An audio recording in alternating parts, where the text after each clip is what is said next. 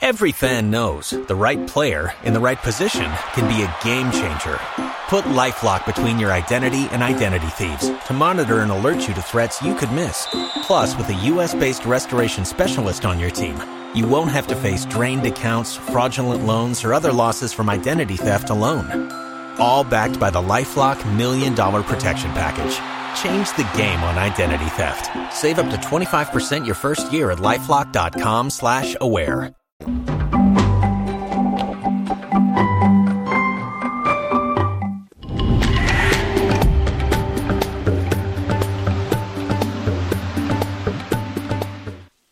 Here's how it's shaping up across the Middle East and Africa on Saturday. Great to have you along. And temperatures have nudged down just a bit across Baghdad and Kuwait. Temperatures now at about 47 degrees.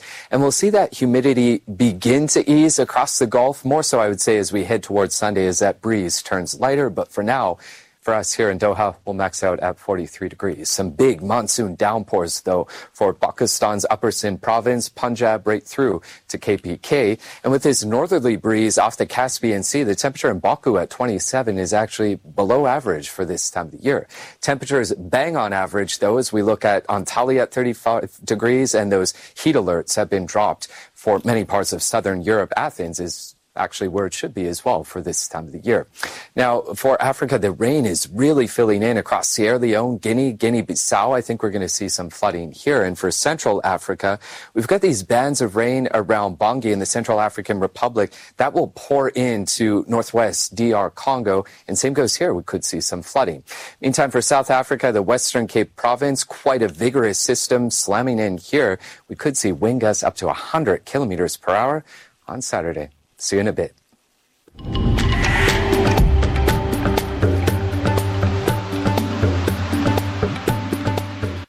Extraordinary men and women who are breaking the mold. From the taxi drivers investing everything they have into their minibus, only to face extreme danger on Lesotho's roughest tracks. To the jockey turned paramedics saving lives, transporting the sick and elderly for medical help. Lesotho, risking it all on Al Jazeera.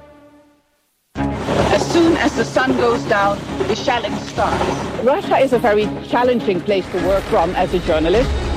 Even though the authorities here say you can't do it, it's not allowed, we are still pushing. We're always pushing our boundaries. Part of the center of Moscow is under a lockdown. People are being detained for peacefully marching here through the city center. We are the ones traveling the extra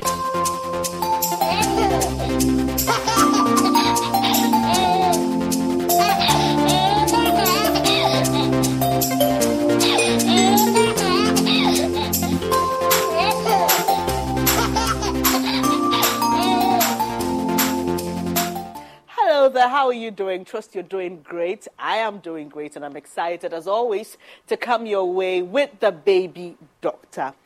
You may have seen a video or a picture of a child badly burnt, or one with a fracture, and seeing the pain in their eyes is not something you want to experience. So, here's what we've decided to do today we're going to have a conversation about preventing accidents at home. Once again, I've been joined by Dr. Coy. She's agreed graciously to help you get some ideas on, on how you can prevent your child or your baby from falling victim to some of these unfortunate situations. So do stay with us. We've got a lot more for you right after this. Get ready for an unforgettable experience filled with laughter, education, and quality time with your loved ones. Introducing the Koi Family Fun Day, where friends and family come together for hours of fun, entertaining games such as trampoline, bouncy castle, face painting, table tennis, Scrabble, Ludo, musical chairs, you name it. Join us on the 4th of August 2023 as we gather for a spectacular day of bonding and friendly competition. There will also be a health corner where our specialists offer dental checks, eye checks, counseling, and many more. You may be a seasoned player or first time participant. Come to the SOS Village Car Park at Tema Community 6 between 10 a.m. and 5 p.m. There's something for everyone. Koi Pediatrics, your child's well being, our passion.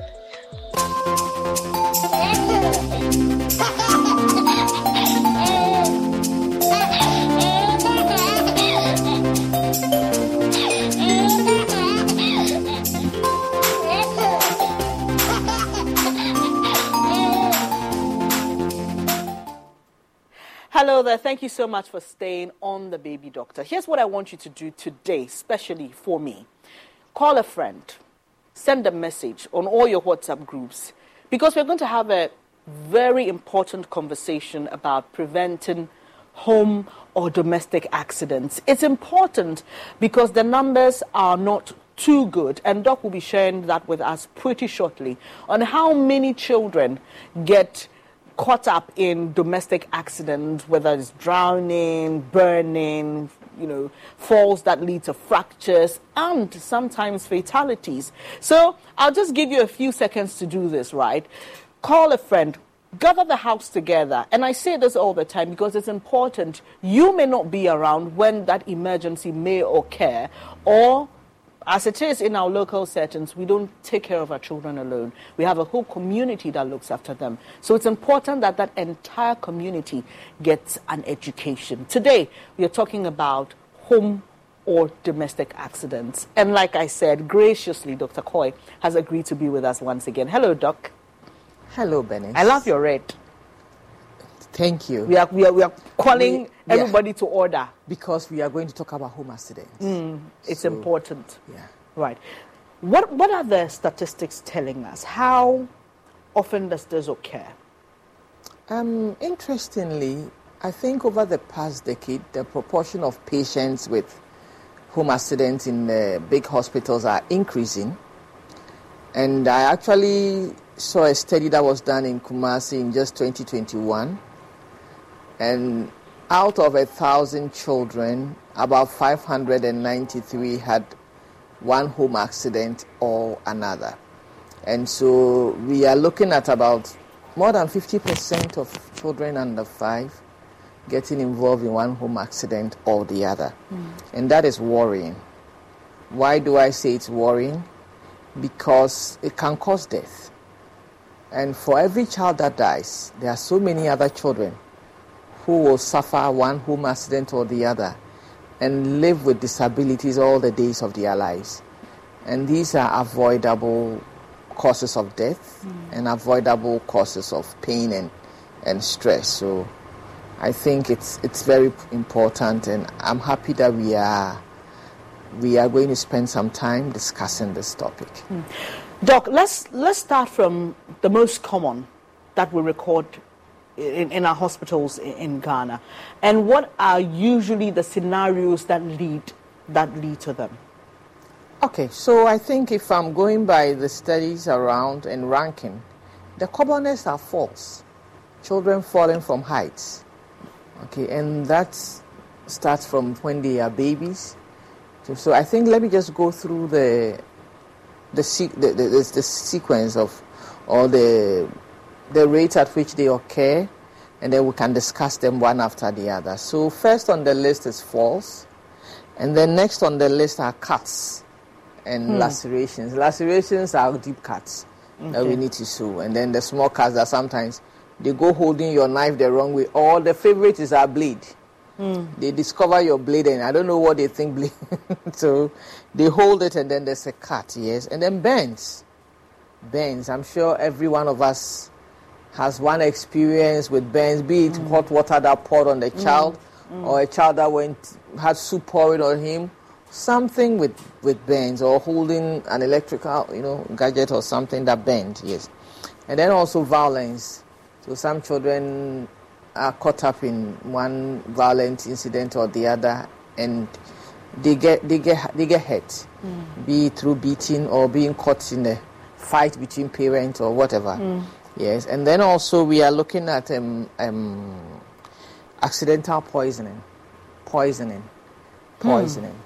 Poisoning is one of the common causes of very bad home accidents that lead to death, and then sometimes very bad disabilities. And then we are also talking about drowning. With our change in lifestyle and our tastes, has also brought drowning to the fore because now we are having a lot more swimming pools, or even sometimes it's the, the homemade ones that mm. the basins, the basins, or the inflatable yes. pools, yeah, which is quite common which nowadays. is now quite common. And then because we also want to conserve on the cost of water, we are in no hurry to to empty the, the pool as soon as we finish using it. So drowning is also one of the home accidents. And then also firearms. When you keep guns at home, it's one of the causes of an accident at home. Mm. The children always somehow find where it is. And they always want to figure out what this is and how it can bring something out. So it's one of the things that we are going to discuss. And then finally, also ingestion of food or foreign bodies. They take mommy's earring, mm. or the, the, the popular ones so recently were coins. Yes, I think now the coins are a bit too big, so. Mm, yes. But then the smaller ones, the five pesewa coin. 500 coins. The five, yes, those, those things. So now the five pesewa coin now, the okay. Ghana pesewa coin is small. Yes, the one pesewa and all those. So those are things that also children or your earring or your beads or anything, mm. or sometimes even some of the nuts yeah. that we keep at unsafe places. They choke on them. So I think these are the accidents that we see mm. Around and which can sometimes be very disturbing when you look at the the outcomes. Mm. And and Doc, as you were going through that list, I was recollecting stories that had been done on this channel um, around these things. So drowning, and and I'll be sharing them with you as we go along because you need to be able to relate. Sometimes it's it's not far from you like you think. Oh yes. You know, sometimes we think, oh, this may not happen to me, but it's sometimes they're very, for lack of a better expression, insignificant things that lead to the disasters and the tragedies. So let's start with the fall stop. Absolutely. I mean, when a child is learning how to walk, they fall they often. Fall. But those are not the kinds of falls we are talking about. We oh, are talking no. about falls that From lead heights. to fractures, falls that lead to disability or even death. Death, yes. So I know there are many stories you can share with us, but before we go into how to prevent the falls, let's start with one of one of the most recent or maybe one a story that readily comes to you on, on a child falling and getting badly injured. Okay. And so I think falls are one of my pet areas because more often than not, parents in our bid to be overly protective end up also, or overly loving, end up putting our children in harm's way. And so then we will normally say accidents are common in children under five, but for falls, my worst nightmare are babies. When the babies begin to crawl. And then sometimes, you know, we, we are sleeping with the child, and then we wake up first. And then we leave the child with some pillows around the child, but you forget that this child is crawling. So she can crawl over the pillow. And she's crying looking for mommy. And so it's oblivious to the fact that he's on a bed. Because children do not know about risk at that point. And so we, or sometimes a mother, a child wants to come, my mommy says, I'm changing my dress. So you put a child on the bed, running to pick a dress and come. By the time you come back, the child's head is on the floor. Okay? And so that is one of the nightmarish ones. And they, because they are coming looking for you, they, they, they, they come first. with their head first. And some of our beds are pretty high. Mm-hmm. Okay? And so it's one of the falls that I am quite worried about. And I must say, many people get lucky, but sometimes the, the mental torture you go through before you are reassured that all is fine, it's, it's not worth the investment. So my advice to mothers always keep that child on the floor. And I have a philosophy if, if your child is not in the court and both parents are not beside the child, please move the child onto a mattress on the floor. The distance from the mattress to the floor is so short. A cold floor doesn't cause harm mm. by the height. So that's because I've, I've seen a, a health worker lose a child before. Because the child, she came from work, she thought she was not sterile enough to take her baby. So we wanted to remove her on sterile clothes. And by the time she was done, she was rushing back to the hospital with the baby, and the baby didn't make it. Oh no! Because her head, you know, some of you know sometimes the, the more affluent you get, the more high, the higher your bed. So Mm, mm. yeah, so I think falls, yes, of course, and then the other falls from chairs, and then sometimes even from some of the playing equipments Exactly. we give them, Mm, mm. some of the exotic walkers Yeah, and sitting sitting chairs. Yes, and so and if that child is a baby and it's, it's all wobbly and wriggly, they can topple over. Yes, so falls can come from, or sometimes they are on a chair, they try to get down, or sometimes they are climbing objects when they are much older. Sometimes they can actually pile up things and they don't realize that uh, the one beneath is not as stable as the one on top. He climbs and then down we come tumbling with everything. Kids are so adventurous. Sometimes I wonder where where they get that instinct for adventure from, because clearly uh, there are times when you caution the child, "Don't do this," but they want to do it. It's as though they want to see what's in it. Oh, actually, before they say, sorry, I jokingly say that when you tell a child to stop, it means hurry up because she's coming. So I joke, I always joke about it that when you tell a child to um, don't go there, what it means is that he's going to hurry up. Okay. Because you are saying he shouldn't go, so he knows that you come after him or Mm, her. mm. The earlier he gets there to figure out what is there, the better. That is just by way. So, but that's how adventurous children are. It's because they have not then been socialized to see what is risky. They are an open book. And adventure is human nature. We all love adventure till we are socialized to see that this adventure is dangerous. If you go here, this will happen. But till you know that something bad will happen, You're just exploring the world. The world is beautiful. They're little explorers. Ah, there's so much to see. And every day there's something new. So why not?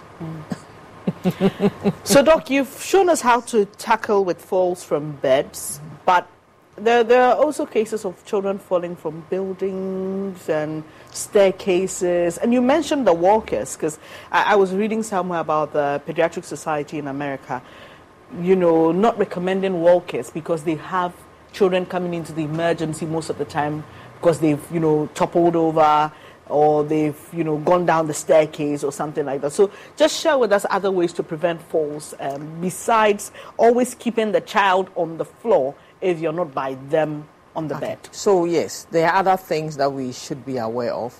For example, if you are you are in a story building, then you should have balustrades, and the balustrades should not be so wide apart. They should be such that no child can fit in. If you have stairs, you should have a lock, a lockable gate across the stairs that a child cannot open. It's a must. Because trust me, you can have five caregivers take care of one child. There's always that split second when that child will will go out on the blind side of everybody. And so those are things that we should do routinely. If you have stairs, you should have protective. Um, you should you should be fall conscious, and ask yourself, how can I prevent my child from getting hurt when he falls? So that's why I even talked about the bed. The child will fall. Yes, he's learning to walk. He's exploring the world. Sometimes you have to do other things, but think safety as you, you, you choose homes. Think safety as you select designs for your, your new homes. Think safety. I mean, there are some things that if you have young children, you can put on hold. When they are older, you can do so. Some of the designs, curvy stairs, no balustrade, no security is beautiful, but it is not for growing children because they will topple down the stairs and, and, and get hurt. So that's what I'll say. The falls come, I mean, what? He's on the table, the soup is down, he mm. falls in. So children will climb, mm. children will explore. So think safety. What I'm doing, can any child go through? And if your children are older, can somebody's child also go through it? So when you think safety, then you can put in all the safety measures along the way because environments vary. They are talking about walkers abroad because, yes, you know, most of those homes have a step or two. And the children, and I must say, walkers, the round ones are really not recommended because it does not allow the child to, to, to move freely. Okay. And even sometimes. Rather, the irony of it, it's Yes. called a walker, but it doesn't really do Well, the it job. keeps you the stage time, and then some people think that they should let their children start sitting it from like four months, so that they can start sitting and walking. It doesn't happen. What you do, this child is sitting, and hanging, and the, the feet are are tiptoed. Hmm. So with time, the tendon at the back, the Achilles tendon becomes very tight, and this child will not be able to. So when it's time to walk, she's standing tiptoe. She cannot put her feet on the floor. And that becomes a problem that the physiotherapist has to come in. And even sometimes they have to go to theater. So seriously you buy a walker and go and pay for theater service.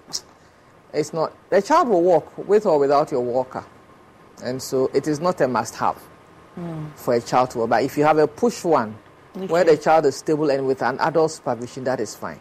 Okay. because then he's already steady on the floor and he's just moving around.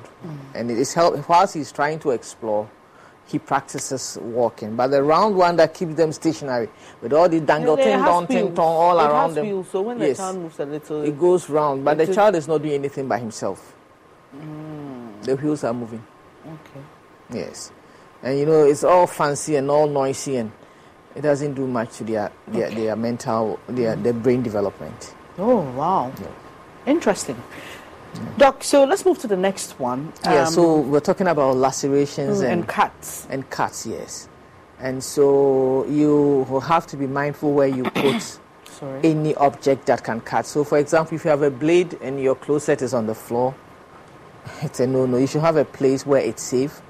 And I always say you should have cupboards and cabinets or drawers where the child cannot open. And if you have drawers, you want to have child lock so that the child cannot go and open your drawer and help him or herself to the content. And there I'll talk about choking as well because if he goes and he doesn't pick your blade, he may see your earring. Mm. If he doesn't see your earring, he may see some other thing which is interesting, colorful. Mm. It's different. Yes. For the cats, they see you holding a knife all the time. They want to be adults. So when they see a knife, they are happy that but they don't know that you hold a part of the knife, not another part. So they hold anywhere that their hands will touch, and then there is, and it can be very deep because you know children have strong grip. So when he takes it, he grips because he is oblivious to the risk that it poses. Yes, and some some of the cuts can be so deep hmm. that they have to go to theater and get it sutured, and it's it's unnecessary. It's unnecessary. Yeah. Hmm. Right. Uh, it's it's it's um, a learning experience for us today as we open our eyes to the things that we think may not cause harm, but they do. So we've learned from Doc keep the sharp objects out of their reach. And Doc, we have a habit here in Ghana of beating the children when they go for the things because we think that they should know that it is it is an object that can hurt them. And I, on several occasions, have had to tell mothers and caregivers, it's not their fault, it's your fault. You should keep it out of their reach. That's the principle here, isn't it? Absolutely. I think it makes us feel better. And I think it's pretty much in our, in our society and in our psyche, we always look for somebody else to blame. Hmm. We are never responsible, are we? And so it's that child who will not sit at one place. There's no child that sits at one place unless the child has a medical problem. And so when you are angry that your child is not sitting at one, wait till he sits at one place for a day. And you will bring the child to hospital because you'll be worried. So children are born to be explorers. Under five, they have no idea what risky looks like. With time, they get to know because, of course, I'm not saying give him kisses when he's going astray, but beating him unnecessarily brings accidents. Especially when he picked something that you, as the caregiver, should know that you should put away. Just take out it from the child's hand. Mm. Say, oh, Kweku, don't take this. This is not good. Maybe a little stern face mm. for emphasis because they read our facial expressions. Yes, and so if what is she's, he or she is doing is wrong, please don't, oh, kuchi, kuchi, baby boy, laugh, laugh, laugh. You can say, don't do this again, boy. And then, but then please don't beat the child because it's not a child's fault. Mm. It's not a child's fault. It's not a child's fault.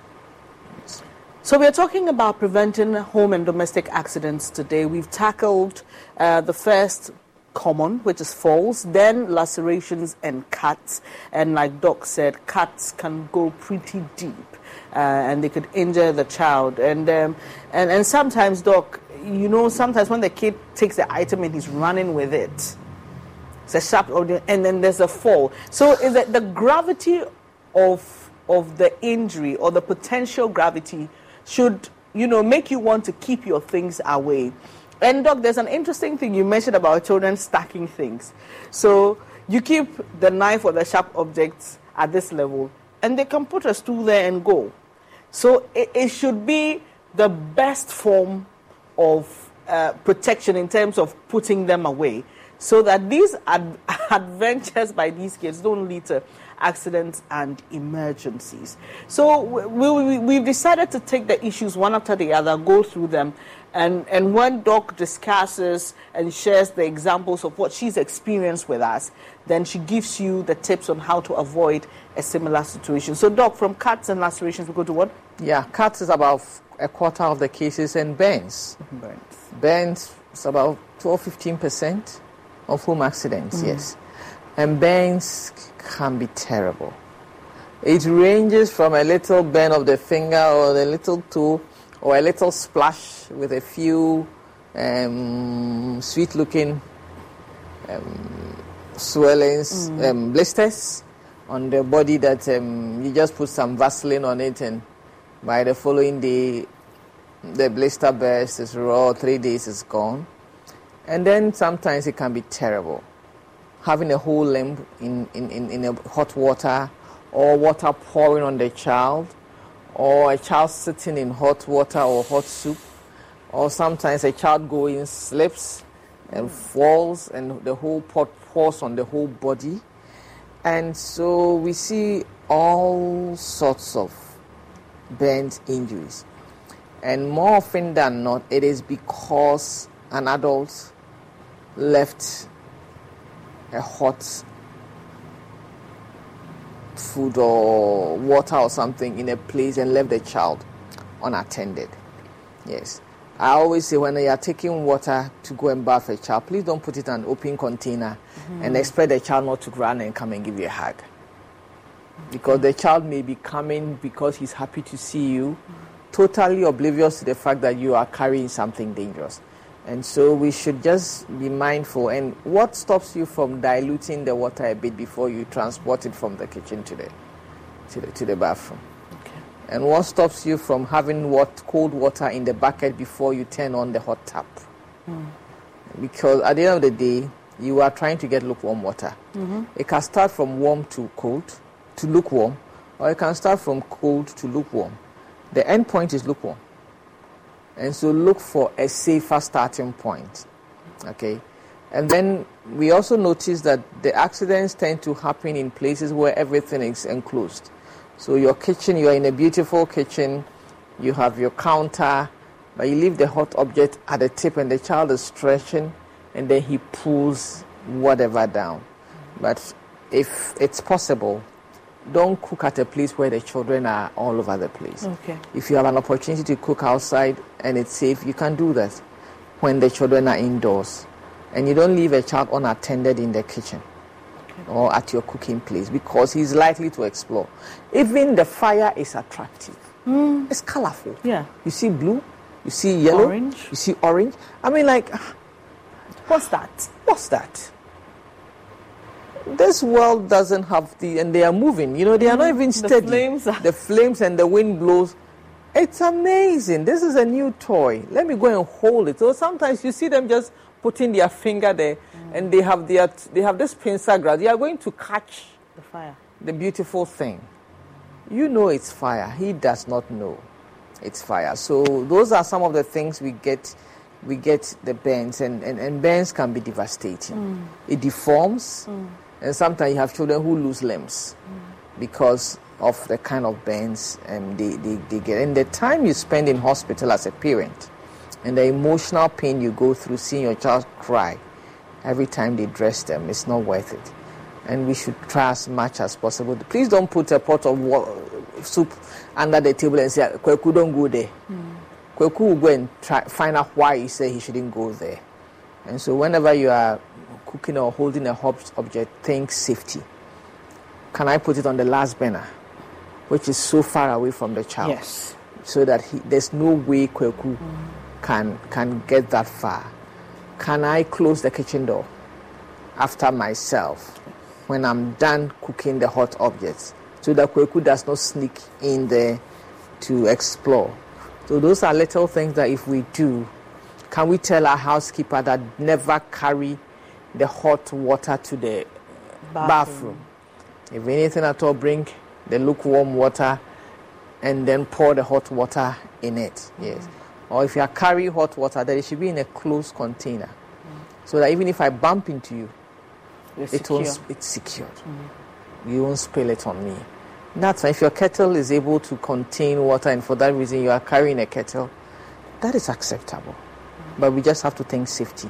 Okay. Think safety. Right. There's a there's a, a tip somebody shared. I I want your expert advice on that. So she says when her children were growing up, in order to avoid them touching the hot iron, she heated it up a bit and said, "Bring your hand." Tap. How does it feel? It's hot. Okay. The children never came close to the iron. In her mind, le- letting them experience a little of what they will experience if they came close to such a device kept them away. I don't know what your opinion on that strategy hmm. is. Of course, you can't do that with hot water, but you can do it with hot gadgets, like people who have salons and their children, and maybe the flat, um, the the iron for flattening the hair and all that, or the dryer, or any of those things. Is that something that you, you know, is, it, is it a helpful way of training the children to stay away? It's bordering on child abuse. So, it's, it's, it's well, we bring up our children in different ways. It depends on their age it depends on how inquisitive they have been around this ion. And so, but then I think um, giving them that kind of education may also be dangerous. What if he decides to punish his brother the next day with the iron? And That's so he one. decides to give it, or he's teaching his brother what mommy taught him, okay. but he doesn't know mommy just heated it a little. And so he decides to heat it well and pa. So I think we can find more interesting ways. But you know your children best, and sometimes methods that we use vary because of the personalities that we have in our homes. Okay. Right. So we've done cuts, we've done. DQ presents Picture this. Picture your favorite Blizzard treat, but this one is being held by someone very special. Ari, our Children's Miracle Network Hospital's champion. Hi! Miracle Treat Day is Thursday, July 27th. $1 or more of each Blizzard treat sold at participating locations benefits your local children's hospital and kids like Ari. So treat yourself in the most meaningful way. Support kids like me on Miracle Treat Day, Thursday, July 27th. DQ, happy tastes good we've done burns, and uh, the next one is um, poisoning. That one. Poisoning. I have poisoning. a lot of questions on that. You're watching the Baby Doctor with me, Bernice Abu-Baidoo-Lansah. When we come back, Dr. Coy will be sharing with us how to prevent home accidents. We will be giving you details on poisoning, on drowning, on firearms, and a lot more. Do stay. Get ready for an unforgettable experience filled with laughter, education, and quality time with your loved ones. Introducing the Coy Family Fun Day, where friends and family come together for hours of fun, entertaining games such as trampoline, bouncy castle, face painting, table tennis, Scrabble, Ludo, musical chairs, you name it. Join us on the 4th of August 2023 as we gather for a spectacular day of bonding and friendly competition. There will also be a health corner where our specialists offer dental checks, eye checks, counseling, and many more. You may be a seasoned player or a first time participant. Come to the SOS Village Car Park at Tema Community 6 between 10 a.m. and 5 p.m. There's something for everyone. Coy Pediatrics, your child's well being, our passion.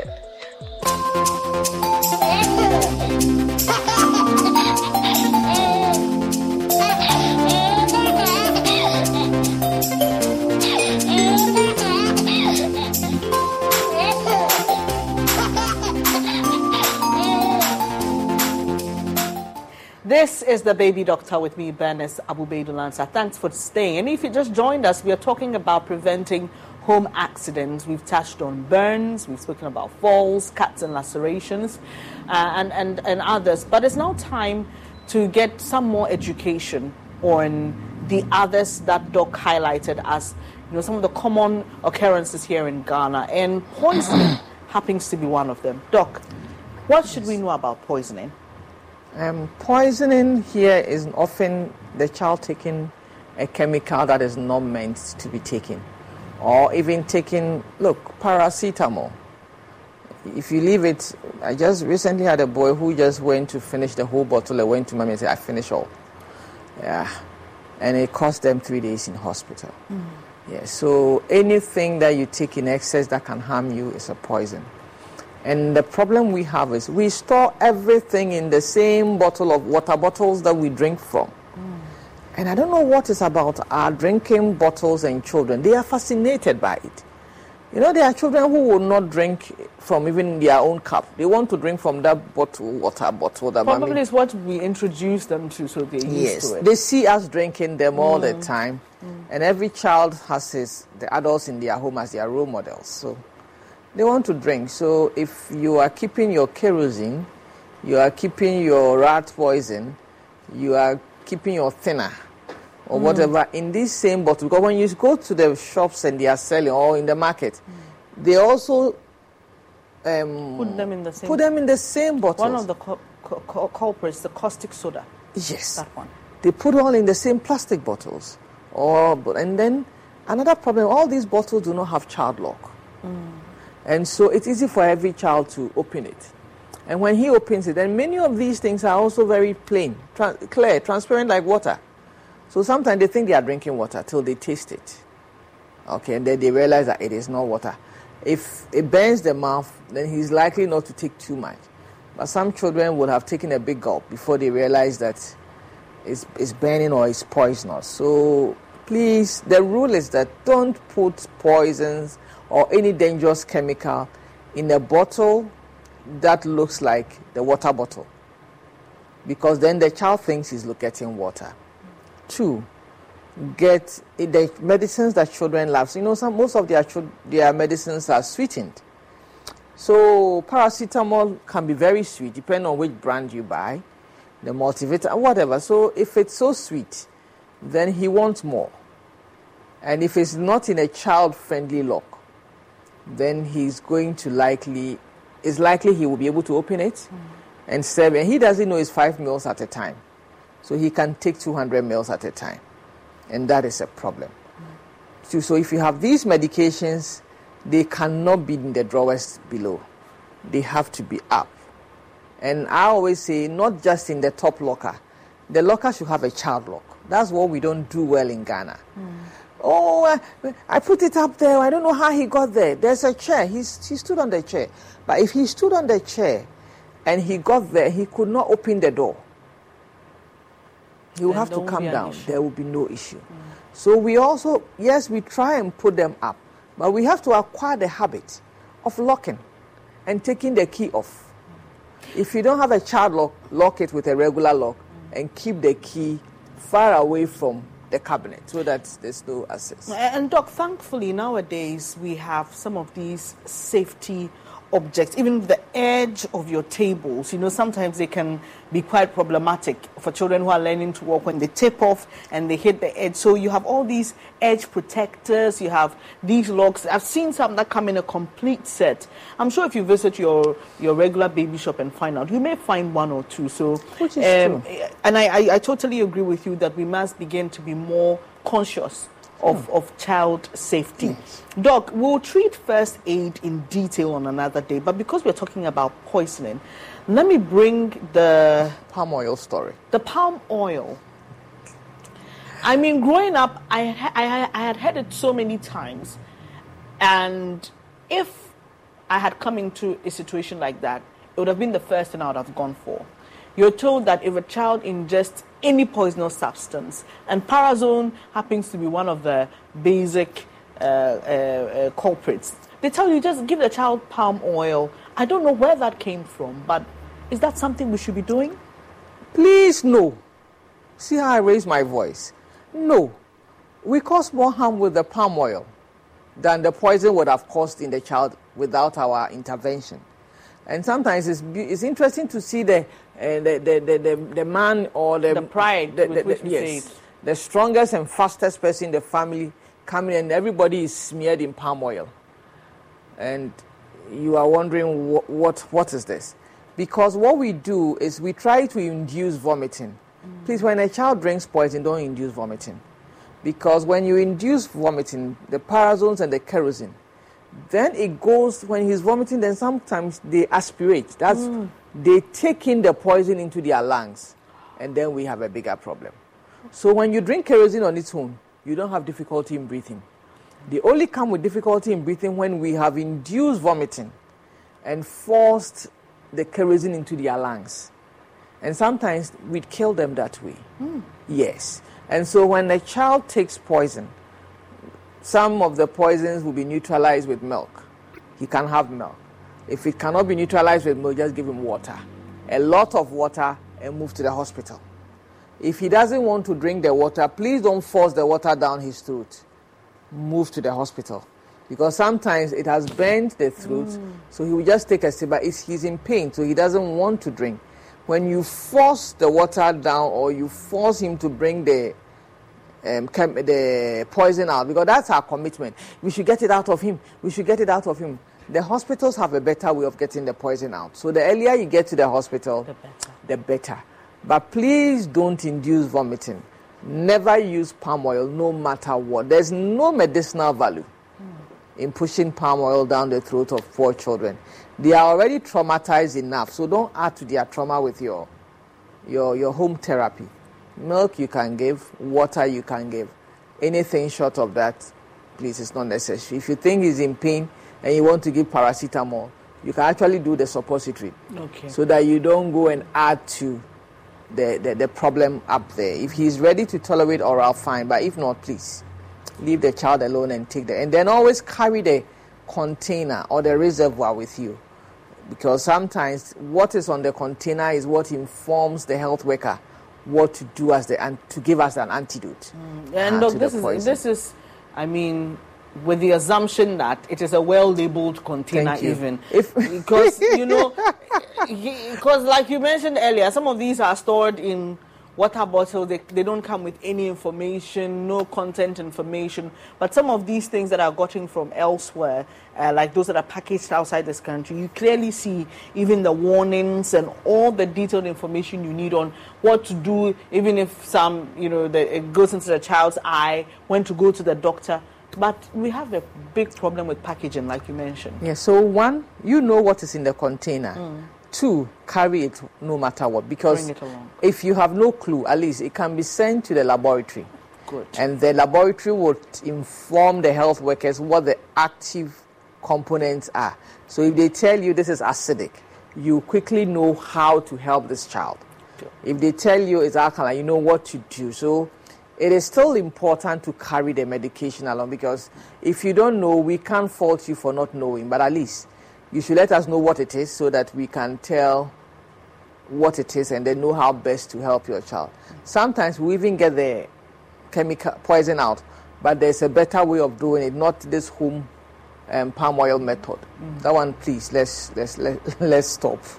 Please, our mothers and our grandmothers, we've learned something today. Sometimes the fun part is they even wait and send for the palm oil, waste time to bring the palm oil, administer it before, Before they, they set off to the hospital. hospital. What kind of time wasting is that? Every minute counts. And so for poison, that's the key lesson. Every minute counts. So please, the earlier you move, the better. The better for your child. Mm. Now we're moving on to the next one, which you are aware of. If you don't know somebody who has been a victim, you have heard of somebody's story. Quite recently, you heard of that popular Nigerian musician who lost his son due to drowning. And then again, Doc, when you hear stories like that, you always ask yourself, is it that we never learn? Because years back, his colleague musician lost a child that way. Here in Ghana, we know footballers and other people who've lost children and grandchildren through drowning. It's a big problem. But, Doc, before we even go to the drowning in the pools and the large collections of water, there's a story we told on this channel, the Joy News channel, that I'll never forget of how a boy drowned in a bucket of water. And it's something we don't address our minds to. So we fetch water and we leave it in the back of the house or we leave it in the bathroom. I am told that children, toddlers, younger children, can drown in water as high as one inch. Yeah, because it's, it's possible. Because what happens is mm. the water reservoirs are narrow. Mm. So when and not, children always go with their hands first. No child goes into sees a bucket or says, "Let me turn and put my leg first. So more often than not, it's accidental. Mm. He's but he's looking at the water. He slips and goes in, and so his head goes in first. And when the head and the hands go in, then he cannot come out. Okay, and as he struggles to come out, more water gets into his lungs, and so he drowns. So yes, it it, it can happen, especially because our reservoirs are narrow. Mm. If it was a big tap, one inch, you may not drown. Yeah. Okay, but it's not a big tap; it's a bucket. Okay. Yes. And, and, and let me just say this, and because I've been doing this for some time, I'm not a doctor. I'm not giving you medical information. I'm just sharing something I've learned. That the drowning has nothing to do with the quantum of water the child is immersed in, but it is about what goes into their lungs. Absolutely. So, um, like we're talking about buckets now, don't think that, oh, buckets there. Sure. It is not the amount of water the child enters. it is how much of it enters his lungs. Yes. That is what the drowning actually is. Yes. Anna, doctor. Yes. Anna. What pass it? Thank you. Because the drowning is that water has gone to the place where air should be and is displaced the air. Mm. And so there's no more air. And when you don't have air to breathe, your brain dies. Because if you don't have air to breathe, you have no oxygen. The body depends on oxygen to function. And look, you try, let's hold your nose for a few minutes. You realize that after a minute, you start frantically trying to push my hand away so that you can have freedom to breathe. And so as you get frantic, you get more agitated. And if I'm bent on not minding you, it gets you know you get you get it gets worse. So that's how it is. I'm stuck in this space. I'm, I'm I can't get air, and I don't know how to get out, and I get more agitated, and so my body needs more, and I keep drinking in there, mm. the, the I mean breathing in the um, the, the, water. the water. Yes, and so yes, drowning has become a topical issue now because many of us, I mean, when we were growing up, pools you saw in a few hotels and then sometimes in movies. And then you dreamt of how, when you grew up and you became rich, you will have, you will have a house with a pool. So that is, but then now there's this whole thing. So as we, we God blesses us and we put up homes, we think all our dreams can be achieved. And so we, we come up with all these things. It's not bad to have a swimming pool. But you should always know that when you have a swimming pool with children, there's the risk. And there's always that fine day, one day when somebody forgot to lock mm. the fence. Mm. But you should have a fence that is locked. But there's always that day somebody forgot to lock the fence. I know a story like and that. And it's opened, or they are having a kids' party, and all the children are indoors cutting a cake, and one child sneaks out and forget, and then nobody sees this child because everybody is singing happy birthday and this child spoils the party. Mm. Or parents are having a chat, and then one little toddler sneaks out, and the caretaker says she was also going to the washroom. There's always that time. And so, as much as possible, if you really don't need pools when you have young children, mm. please, please, please. And then make sure that all you take out the water mm. whenever you are not using them. Yes, if you cannot be emptying your pool as often as it should be emptied, then maybe you are not ready to, to have one. Yeah. So buy time. Mm. Because it's expensive to maintain it, it's expensive to have the water. As soon as you finish using it, you should empty because you have children in, in the house. It happens all the time. And then you should always have a fence. I mean, mm. the fence with the lock is a must. And please, it should be sometimes there can be a child lock, the automatic, the latch. Yeah where as soon as you bang it, it closes, it's better. But sometimes we put a padlock and, and a little croc croc. Yes, you know, yes. when I say croc, you know what I'm talking about. I know. Yes. Mm. I just said that for emphasis because that was the old one. And then we just shift. You just shift and you think, and then yes. Yeah, so you think it's locked enough. It's locked. And, and there's a there's a there's a thing um, that has, you know, also been introduced, which is the actual pool cover. So I have a couple of friends who said, look, when I heard of this person's incident, I drained my pool and wait till I got a pool cover. So this is where they, they spread something over the entire surface of the pool so that just in case you forget to lock it, at least there's a second. So it's almost like a, a three-step security measure which so is, that the child is, is good. Safe. So if the child jumps onto the pool cover, he won't get in. No. Fine. But then just make sure that when you finish swim, swimming and you, you get a call, you pick. You, in fact, you are in the pool and you get a call, and you get out to pick the call, and the call requires you to come into the house and do something. You know, a business call, and you are just going to grab a phone number for the partner, and your toddler decides that okay, let me go and try that these tricks. So there's always that. So please be aware. Mm. Safety is the word. Mm. If you get a call and you are in a pool, make sure that your pool cover is there, the lock is there, all, all the three layers have been started mm. before you, you go mm. because it can happen. Mm. And then I must add that every parent, if you have a pool in your house, everybody should know how to swim.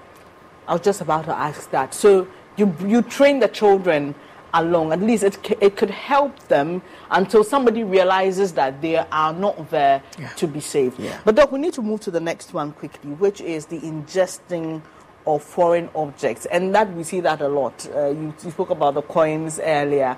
And sometimes these things lead to choking. Yeah. Um, like I said, we'll treat first aid on another day. We've already established the rules of keeping the objects away. Uh, but because we're having the discussion, just throw in just a a few tips on how to deal with a child that is choking. Okay. So for ch- choking children, it's an emergency. It's an emergency. So sometimes you can't say, I'm not carrying the choking child to the hospital. Yes, so you should know what to do. There are two methods. If it's a little child, we slap the back. There's a way of doing it. I, you will see pictures of it. You turn the child on his tummy, and then you slap the back. You slap between the ribs at the back, and then the foreign objects will come over. If the child is older, when you say slap, or when your child is choking, that's not when to tap. Slap, because okay. you want the body to vibrate and force the foreign object out. Okay, even if because if you tap gently, mm. the object may not come out. And I think if I hit hard and it comes out, I can console my. He's already traumatized from the choking, so he will even feel your hit. Your your hit, yes. I'm not saying fracture his ribs. Yeah.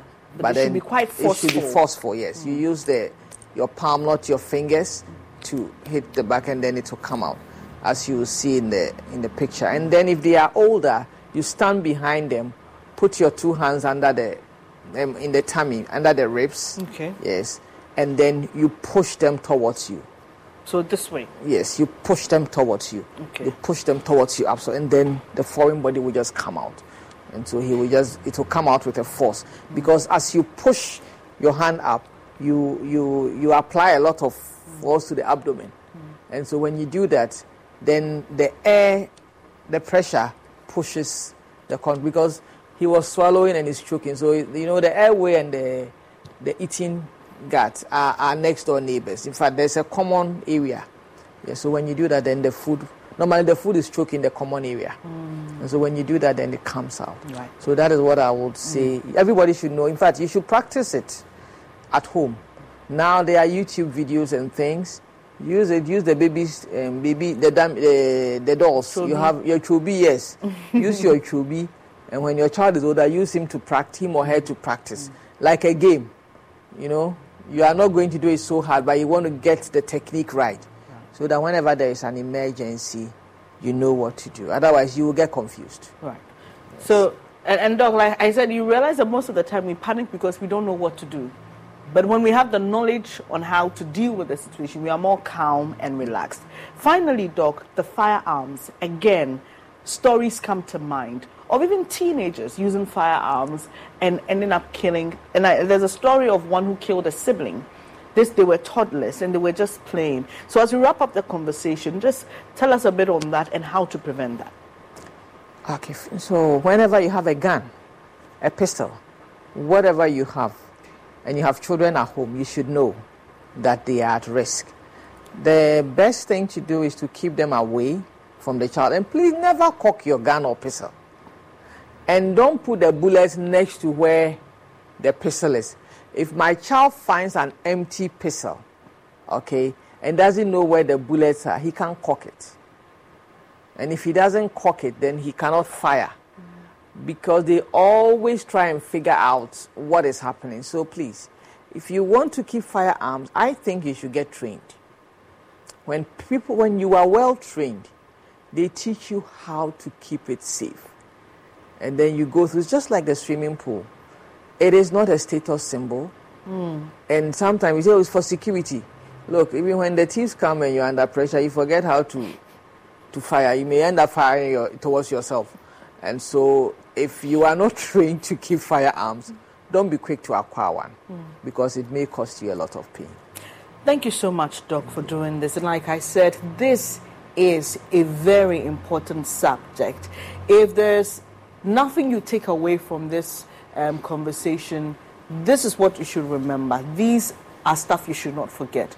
Always, always keep your child in your eye view, right? But because we are human beings and we cannot do that all the time, you want to be sure that all the safety measures are there. So, like Doc has suggested to us, keep the sharp objects away.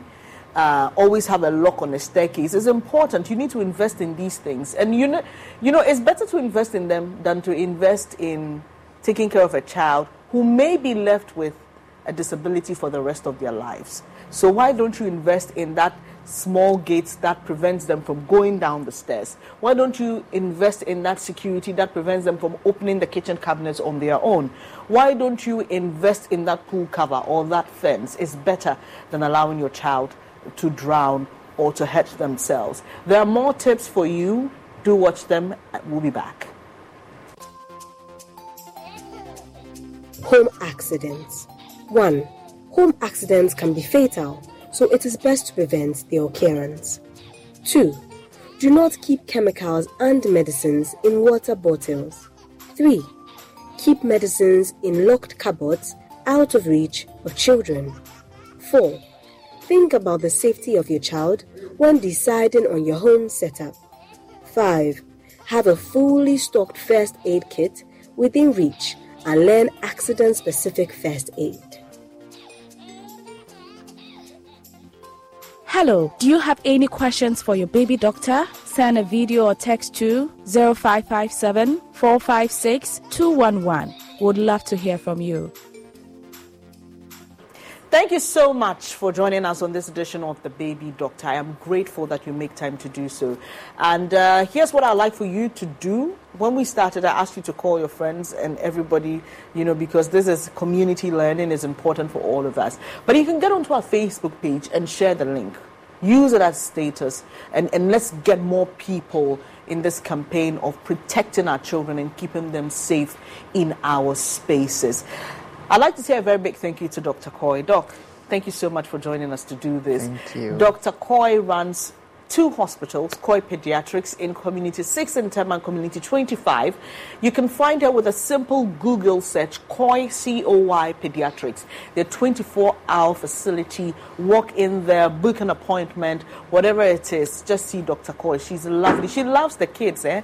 You you will testify. Just pay her a visit, and, and you you say that I'm I'm just not doing this because she's seated here. I'd also like to say a very big thank you to Azel Vogue for my beautiful dress. You can contact Azel Vogue on 0244155266, 0244155266, or get onto uh, Instagram. You'll see the beautiful dresses for all occasions. Okay, so we've got casual, we've got official, we've got um, you know for for your weddings Everything is covered at Azelvo. Thank you so much, Azel, for this beautiful dress.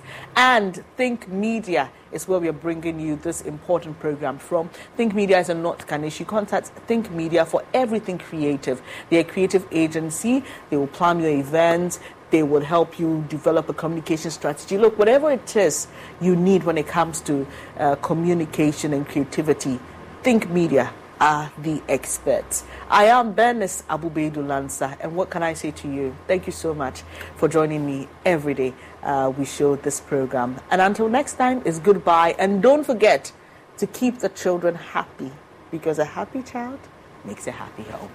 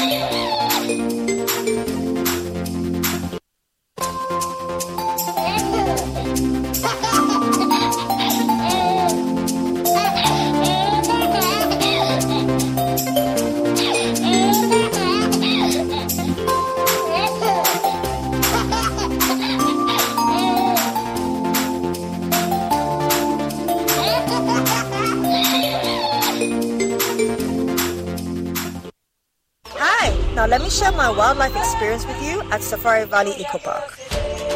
Welcome to Safari Valley Eco Park. Our electric shuttle pulled up, and in no time, our tour began. We were surrounded by wildlife from the moment we entered the eco park. We were greeted by experienced tour guides who took us through orientation and how to better enjoy the experience.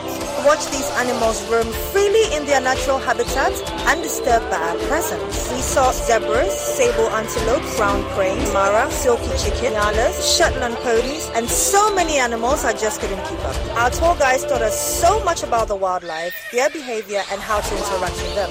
I even fed them. We also went fishing on a man-made canal. Then we took a break to have lunch in this serene environment. All this amazing experience for this price for adults? This price for teenagers. It's a bargain. As the sun began to set, it was time to go back home, but not before dinner by the campfire. It has been a thrill of a lifetime, and I can't wait till my next visit. Safari Valley Eco Park, bringing you closer to nature. For crystal clear and thrilling podcast and live show, DQ presents Picture this. Picture your favorite Blizzard treat, but this one is being held by someone very special. Ari, our Children's Miracle Network Hospital's champion. Hi! Miracle Treat Day is Thursday, July 27th. $1 or more of each Blizzard treat sold at participating locations benefits your local children's hospital and kids like Ari. So treat yourself in the most meaningful way. Support kids like me on Miracle Treat Day, Thursday, July 27th. DQ, happy tastes good. Download and listen to us on Apple, Spotify, TuneIn, Google Podcasts, MyJoy Online, Amazon services like Echo, Amazon Music, and Audible, Stitcher, Adom Online, Overcast, and Pandora. Take note of everything. Sign up for the multimedia digital platforms now to stay updated. We've had news file over the weekend, and uh, an interesting part of the conversation focused. Oh no! We are out of range. Oh, don't worry, Daddy. I have Alexa in my bag. Alex, what? Alexa, open Multimedia Ghana and play Joy FM. Super Hits Radio, Radio, Joy 99.7. Listen to Joy FM, Hits FM, Love FM, live on your Amazon Echo.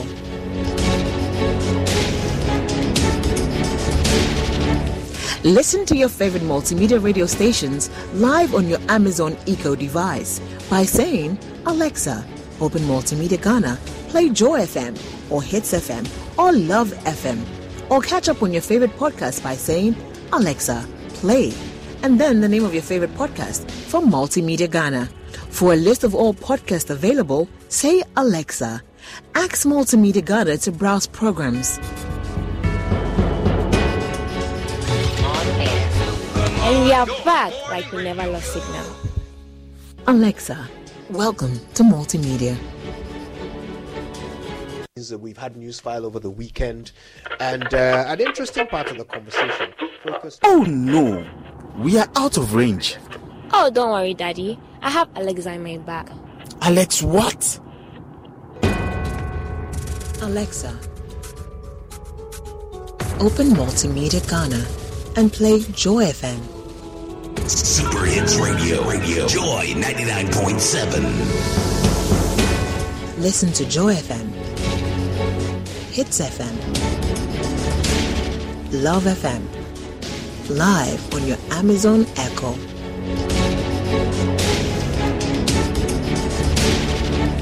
Listen to your favorite multimedia radio stations live on your Amazon Echo device by saying, Alexa, open Multimedia Ghana, play Joy FM or Hits FM or Love FM.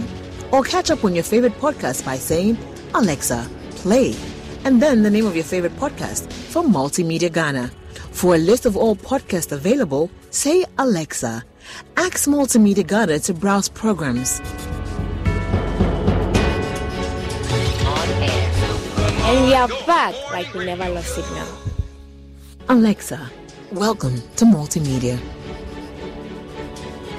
The second clinic of the 2023 edition of the EcoBank Joy News Habitat Fair promises to excite patrons in many ways.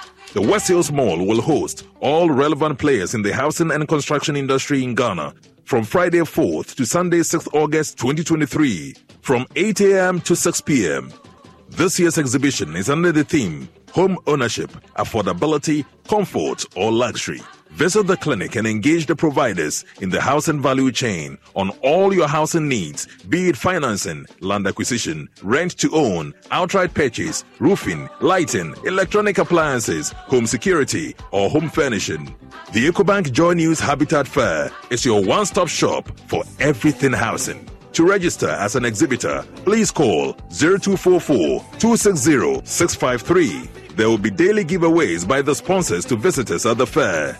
The EcoBank Joy News Habitat Fair is in partnership with EcoBank, the Pan African Bank, and powered by the Planned City Extension Project from Cities and Habitats. Rent to own and sponsored by Elegant Homes and General Construction Limited, where quality meets value. Syntex tanks, a strong, a tough. EcoBank Joy News Habitat Fair. Affordability, comfort, or luxury. Nestled in the Cape Winelands, an easy 45 minute drive outside of the city of Cape Town, Stellenbosch is a place where beauty abounds and time slows down. Today, we're at the Dylan Lewis Sculpture Garden, a place of peaceful reflection which forms a showcase of a celebrated artist. But before we journey through this enchanting space, we find out more about Blessing Ngobeni, a South African artist that has entered the metaverse. See how a pharaoh has reimagined Ghanaian musical instruments and even invented his own. Then we head to Kenya to see how Kate Mayeye is keeping the Shuka spirit and garment alive. I'm Pamela Mtanga, and you're watching AfriMax.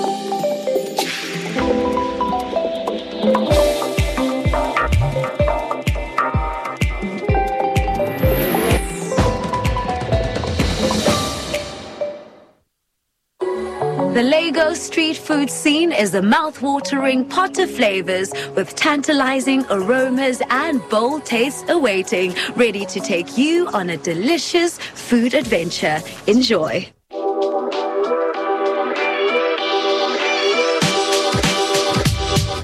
From sunrise to sunset, right here in Lagos, you can indulge in different street foods from great tribes and different cultures.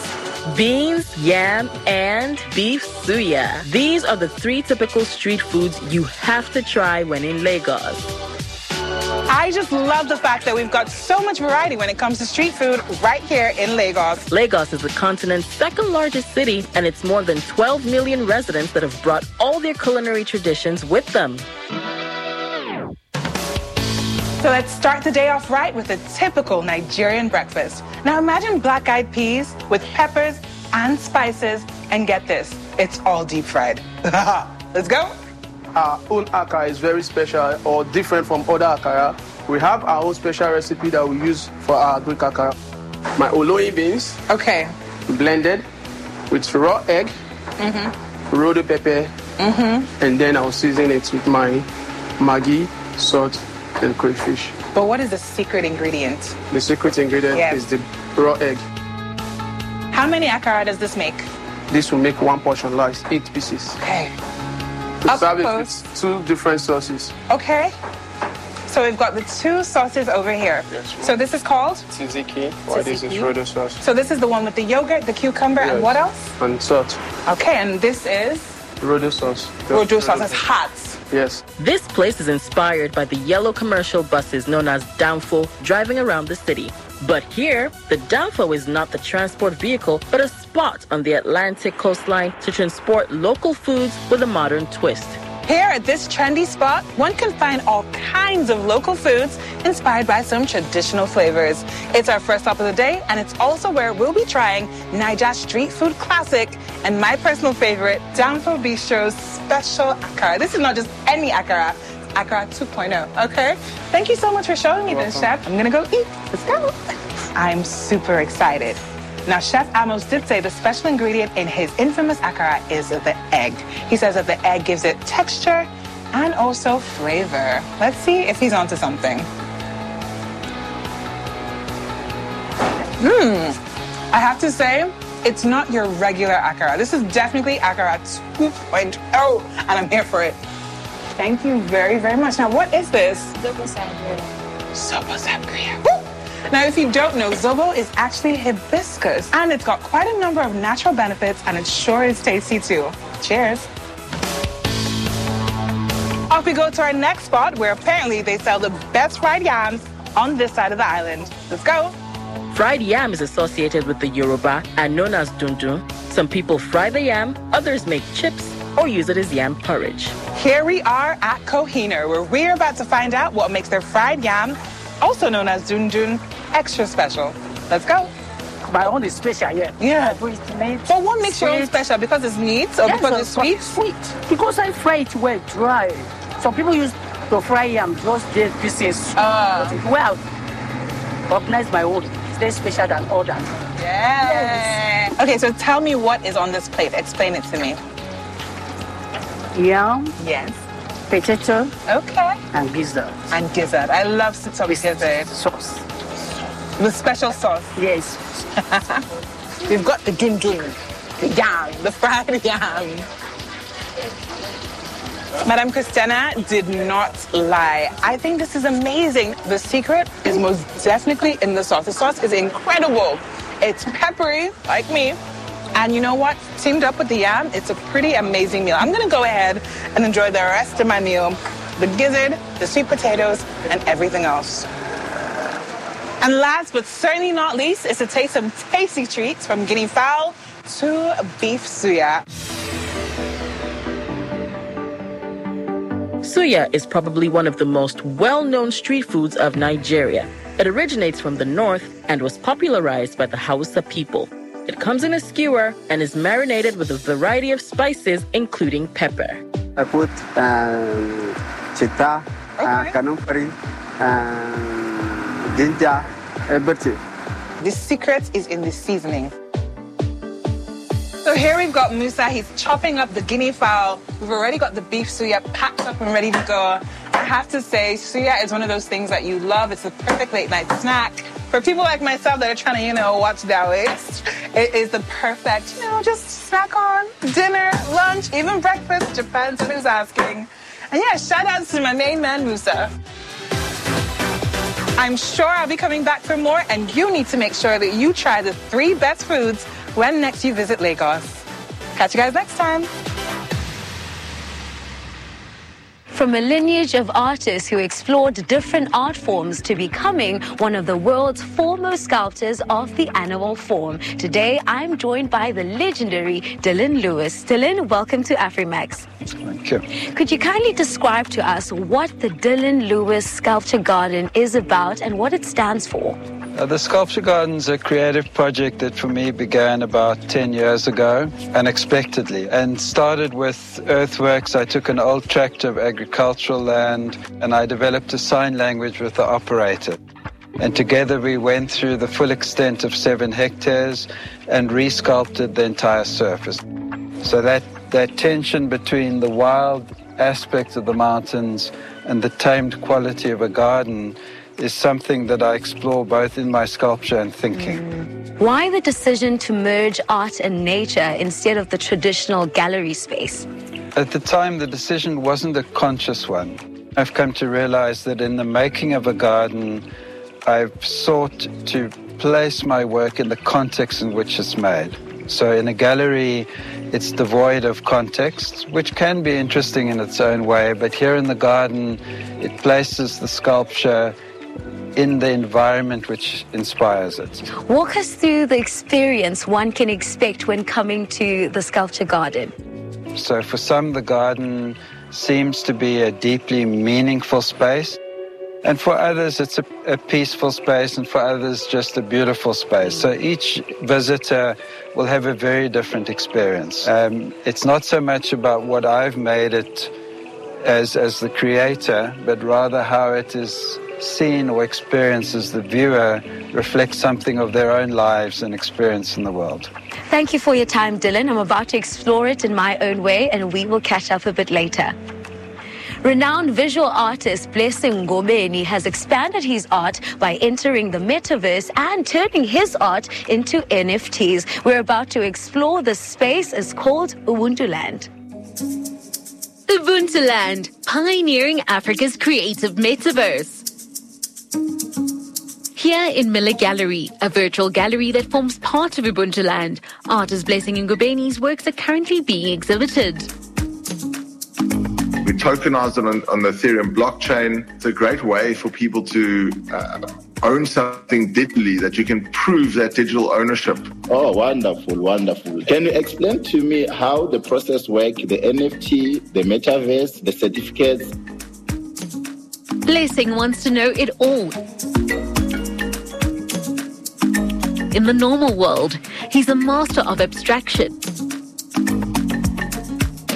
And now he is expanding to the depths of the metaverse, to Ubuntu Land, a virtual space like no other.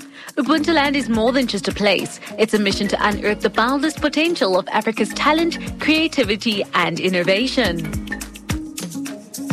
To get more insight into how this virtual world works, Blessing is meeting with Mick Mann, of course, in Ubuntu Land. How's it blessing? It's great to be here with you in the Mila Gallery, uh, showcasing some of your exquisite artworks that is innovating on the whole concept of physical and digital art. And um, what we've been doing here is to trying to develop the future of the internet and the future of connection, commerce, and entertainment uh, through a 3D virtual world. So we wrote this beautiful backstory about the history of humanity and creativity came out of Africa over 200,000 years ago. And the tribes were thriving and moving around uh, the world and learning from different cultures and bringing it back to their own people. Mambo Council uh, got together and formed Ubuntu Land, which is a circular structure made out to protect all the resources inside. For people that have never heard of the word NFT, it stands for non-fungible token. a, a fungible token is something that can be duplicated or replicated and you can make more of the same thing. Like the rand is fungible. Non-fungible means that it's unique in its design or it's unique in a collection. And it's been uh, designed in that way so you can't make or duplicate uh, after it's been brought, been minted is called, is created on the blockchain.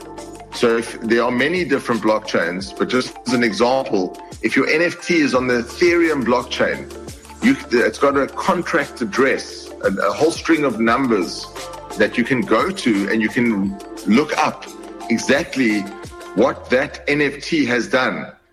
For the first time, because of blockchain technology, uh, you are, can prove that you own something digitally that no one else owns. Blessing's artwork being sold as an NFT and physically further exposes his message. I, I think for me, I'm inspired by events uh, of the past, events of today, and those events that might occur. I mean, you're a total pioneer in this game because there are not many artists of your caliber that are, that are doing this and that are combining physical and digital. So, like anyone who purchases one of your digital artworks gets the physical. His pieces are much more than just visually striking. They're also a powerful social commentary on themes like personal growth and struggle for power.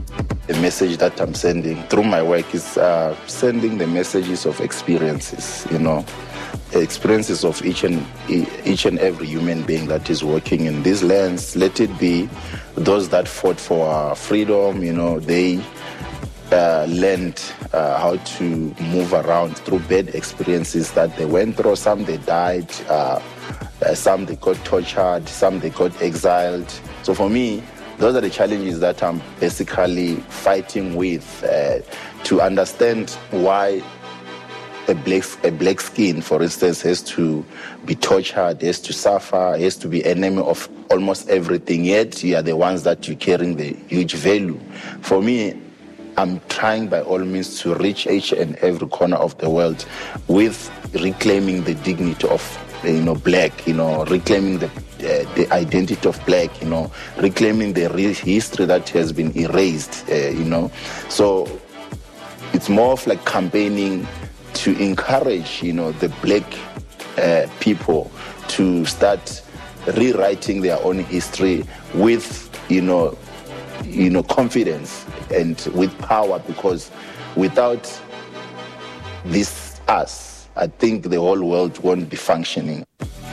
As we look forward to the future of the metaverse, we see a world in which NFTs and cryptocurrencies hold great potential for established and emerging African artists.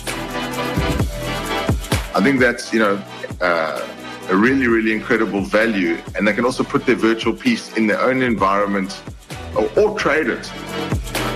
With a growing number of artists embracing technology to showcase their creativity, these innovative tools offer a new way to showcase their work on a global scale.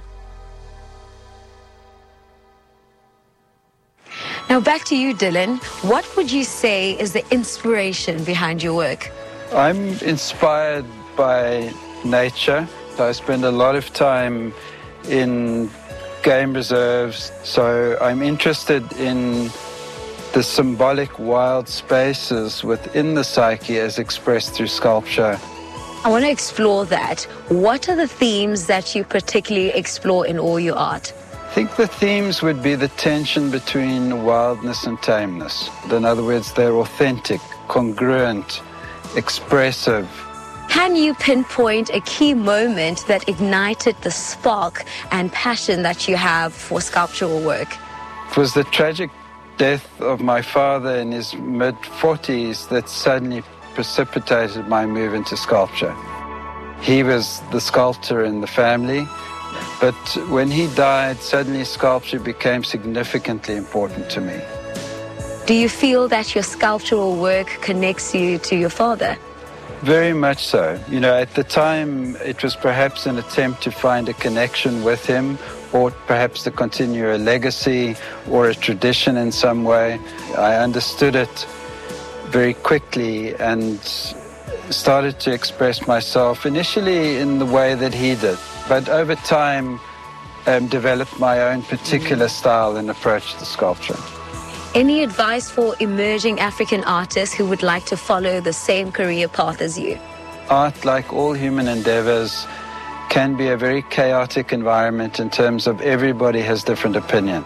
Trusting your own instinctual sense of your creative journey and what is interesting to you. Dylan, thank you for your time. It's been an incredible honor being here. Ghanaian Musical Instruments offers a diverse range of sounds and comes from a variety of traditions. One musician is reimagining these instruments whilst keeping the cultural sounds alive. Meet Pharaoh and his wisdom strings.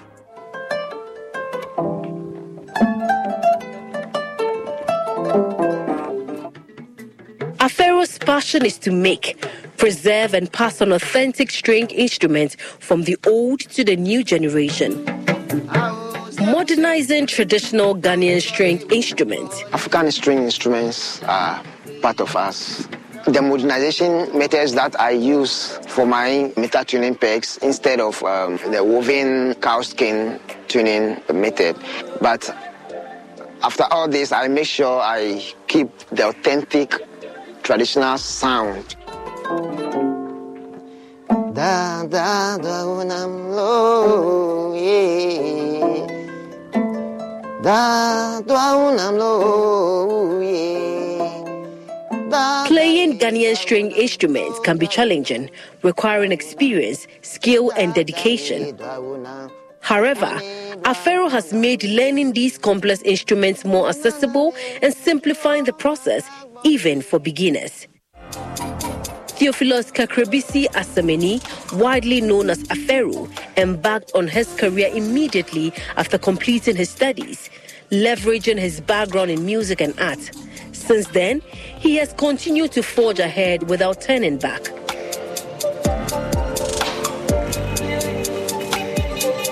I source my materials from the local markets around my community and also the tuning pegs. I got those things from the musical shops. And also the cow skin. I also got those things from the local market as well. The factors that I take into consideration is the sound. There are certain woods that has a certain quality of sound. And when you talk of the Amazonia and also the red cedar, they naturally have a very good sound for uh, music and also the kind of calabash not too thick not too slim like the medium kind of uh, thickness. Then from there I, I, know by the end of the day uh, the instrument will, will definitely sound good.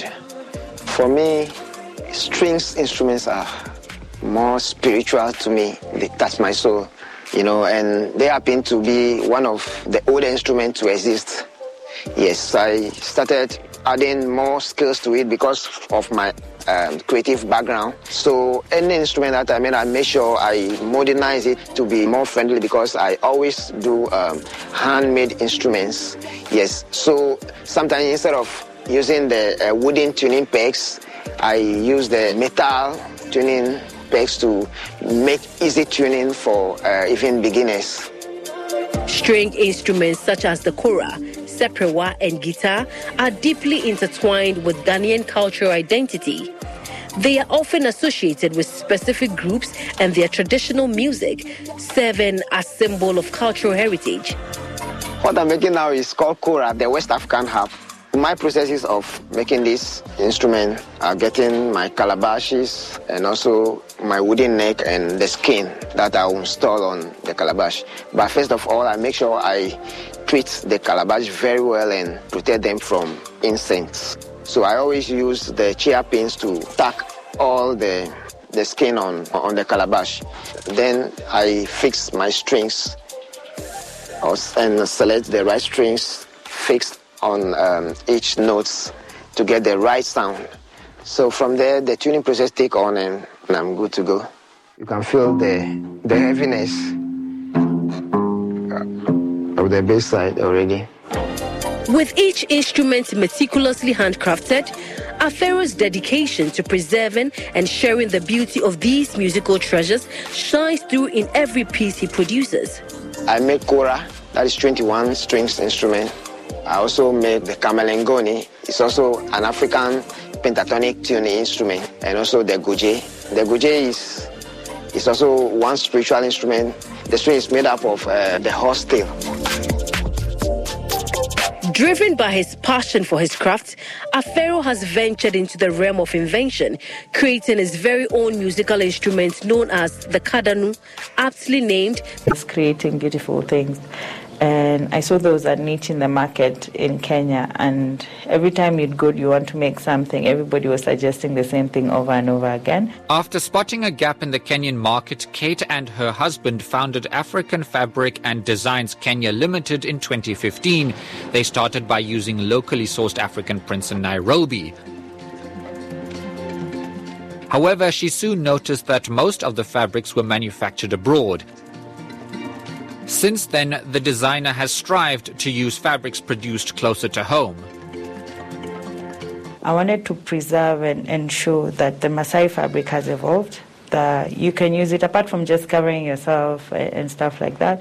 You can take the same fabric and make prints, make dresses like daily wear.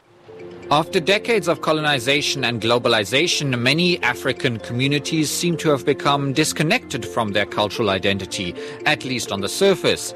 But the Maasai have famously preserved their way of life and clothing style. 150 kilometers away from Kate's workshop in Nairobi lies Oltepesi village in Narok County. At this commune, old and young alike relish that their Maasai fabric and jewelry has had such a big impact.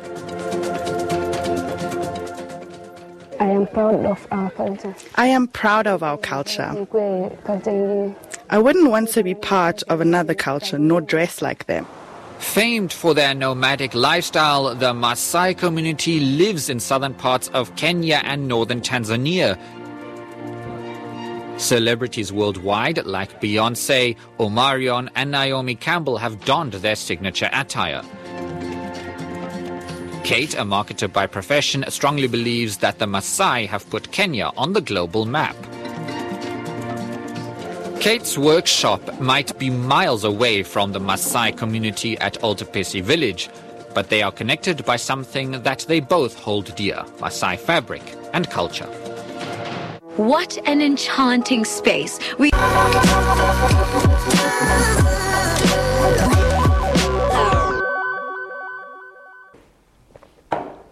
It's a beautiful time to talk showbiz here on Joy News. My name is Becky. Uh, today is very special because you don't always have superstars passing through. So today I have one superstar, you know, coming all the way from Nigeria. He's called Praise. I'm sure you've heard about him before because he's collaborated with some of Ghana's finest, obviously Stonebwoy, Sarkodie, to mention a few. Uh, he's in the country. He has some few things doing, some music video, coming up with one um, rapper, you know, one of our best rappers here in Ghana. And so Praise joins me to talk entertainment. Hello Hi. to you. Hi, Becky. How are you? Fine, thank you. The name is Praise Ubedi Adejo. Ub- Ubedi Ad- Adejo. Adejo, yeah. That's a strong name, right? My name is Rebecca Dako Cheneboa. Say that. Rebecca Dake Trinibua. Mm, obviously, I can't mention your name. You can't mention your name. Let's move on. You're, you're welcome to Ghana. Thank you. Thank you. I mean, it feels good to be back home. Yeah. Ghana's like It's my second, second home. home. Yeah. I mean, I'm a, a lot. A lot of times people don't know I'm here, but my friends know when I come. Mhm. I love it here. It's really calm. Yeah. You know, great vibes. You know, so yeah. The number of, um, you know, us, our brothers and sisters I spoke to Yeah. from Nigeria, Yeah. They tell me, oh, Ghana is calm. Ghana Yeah. is like my second home. Yeah. Are you sure Ghana is your second home? Yeah. What, what makes Ghana so different and so soothing that, I mean, you keep coming back? Well, to be honest, um, there's a similarity. Actually, it's an irony. There's a similarity between Ghana and Nigeria, Okay. and a big difference. It feels like Nigeria, but it's just very calm. It's calmer. Okay. Yeah, Our, our country don't be calm, you know. But I, good to see you. Uh, this is my first time. Uh, let's let's talk about you know after Project Fame and, Oh, and all of because that's a very long time ago. Actually, Project Fame is the reason why a lot of people got to know you Yeah. as a musician. Uh, tell me about the journey. Um, so I was on Project Fame West Africa, the maiden edition in 2008. Yeah. Which had um, Nee. I'm sure you know Yeah, him, from Nee Ghana, From, yeah. yeah. Um, Kojo, who, who is called KJ Live or something right Mhm, now. mhm. Yeah. You know, and um, well, I actually didn't think I wanted to do music. I wanted to play football. You know, I was going to ask, has it always been music all this while? Um, I wanted to play football, uh, but I've always had love for music. I played drums. I played Okay. drums in church. Okay. And um, when I was going into the university, that waiting period, I was always in the studio chilling with my friend who's a producer. Okay. I play the drums. Sometimes I'll, I'll, I'll play drums for live recordings. Mm. And my love and interest for music just kept going. So yeah, we kept pushing, kept pushing, and I produced for people. One day I decided to say, oh, let me see what it feels like to be behind the booth. Okay. So I produced, I made a beat, and I recorded myself. Okay. And yeah, I played it to my friends, and they're like, yo, praise, you can sing. Mm. I think you should do more of this. I was like, okay. Well, in my head, football was still there.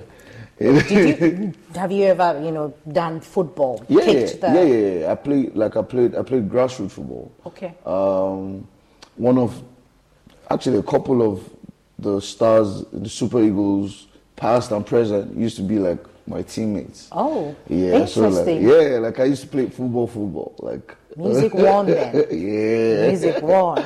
So um, a friend of mine convinced me to go for um, singing reality shows. I Okay. tried everyone that happened in Nigeria. But I didn't make any headway. I mean, meanwhile, your friends keep telling you, yo, you You're can sing. good. Yeah, you're good. I was like, I, I was really discouraged. Okay. Then my friend again said, I know you're, you, you don't want to even do this because mm-hmm. of your past experiences. Yeah. But I think you should just give this one one more try. So I reluctantly applied for Project Fame in Okay. 2008. And I got into the house, got to the final, came third. Yeah. And I mean, for me, I think that was the beginning of the music journey, Journey. mainstream Yeah. for me. And and how how has that been like for you when you finally got into mainstream? Because back Yeah. uh, in the house, Mhm. uh, Project Fame House was just you know the Yeah, reality that's stuff, just- yeah. but the reality on the ground. Yeah. how, how, how how has it been So it was, for you? It was really interesting because I remember um, after the show, you hear people say, "You know, call me, give me a call. Um, I'll just, I'll, I'll, I'll get you sorted." Like you know, people making promises. Promises. And the way he was on the show was different when I came out. Like I tell people, when I came out, it was introduction to reality. Like you say, like the real on, reality. on Yo, the ground. yo. On the ground. So it was totally different. Um, then I realized that you're like being in a reality TV show. I mean, it, it, it makes you or helps you by cut some things and helps you quickly build a fan base. Mm. But that does not guarantee your entrance into the industry. Mainstream, yeah. You know, so for me, like after Project Fame, it was a struggle. I had to start. Um, I mean, I went through different situations where my family had, at one point, my family had some issues. So the money I won, I, You I yeah, I give it, I yeah. give it, like I just gave it to my family. Like, yo, we needed to sort out Things. things. Yeah. So now for me, there was nothing. Nothing. I had no resources to create music, had no equipment. So it was a struggle being at a show where people know you Mm. and expecting you to move from here to here, but from here you're coming back here to start again. So it was it was quite it was a struggle at some point, but I kept pushing, kept Yeah. pushing, and um, I was staying in Kaduna, which is the northern part of Nigeria. Okay. I told my dad, I was like, Dad, I had to move. Like, I need to go to where the industry is. Exactly. You know, like I need to, I need to move. He tried to convince me. Uh, I acted like I heard, but one day I just told him that I'm going. Wow. So I headed to Lagos. It was a struggle. It was a struggle. But we're here today. Yeah, but I mean, we're here. How, how many songs, you know, so far? How many Yo, um, collaborations do you remember? Um, I mean, I can tell my, you of my, the my ones that you catalog, well released songs, my catalog should be nothing less than nothing less than 70 songs. Okay. Yeah. 70 songs Yeah. down. Do we have the, the new EP? No, no. Yeah, like part of release, it. no release songs. Release songs. Yeah. So that has the Stonebwoy collaboration Yeah. and, and the Sarkodie collaboration. part So that was on the King album. That was on Okay. the album I, I put out, um, I think a year ago. No, no, two, two years ago. So how many albums have you released so far? I put out a double album Okay. And a normal. So let me just say three albums Three albums. and two EPs. And, and, and you're coming up with another EP? Yeah, or, another project. Yeah. Okay, that's, that's Yeah. interesting. I'm actually coming up with two projects this year. Uh, we'll, we'll get Yeah. we'll get to talk we'll get to talk more about the, the project. Yeah. But I mean, seventy songs, three albums, two EPs. I've, I've released some singles that didn't make it to The albums the album, and, yeah. and, and the so if I just correlate songs that I put out, yeah, it amounts to that. That's a lot of songs to choose from Yeah, because I want to ask you, you know, which one will be your favorite. You know, it's hard. And It's- and, and and know, but there's always a story Yeah. behind uh, each song. Yeah, that's that's what makes You it. would have to select that's, one that's, today. It, it's hard. Yeah, I know. It's over 70 songs. You just have to just pick one. Oh, I was eating banku when I God, it's decided to hard. record It's hard. Which one is more like the most emotional one? Um, so I have two, I think two like really emotional Mm-hmm. songs. Um, one um, was on my first album. It's called Losing It. Okay. What were you losing though? Um, Your mind? yeah, kind of. I was like I was losing. I was losing my mind. I was losing my relationship. Okay. You know, and um, I was in a relationship that ended for reasons I didn't know at that point in time, but eventually found out You out. got to know. Years later, I got to get clarity, and um, the relationship ended because of religion. Oh. You know, so. Um, Every fan knows the right player in the right position can be a game changer. Put LifeLock between your identity and identity thieves to monitor and alert you to threats you could miss. Plus, with a U.S.-based restoration specialist on your team, you won't have to face drained accounts, fraudulent loans, or other losses from identity theft alone. All backed by the LifeLock Million Dollar Protection Package. Change the game on identity theft. Save up to 25% your first year at LifeLock.com slash aware.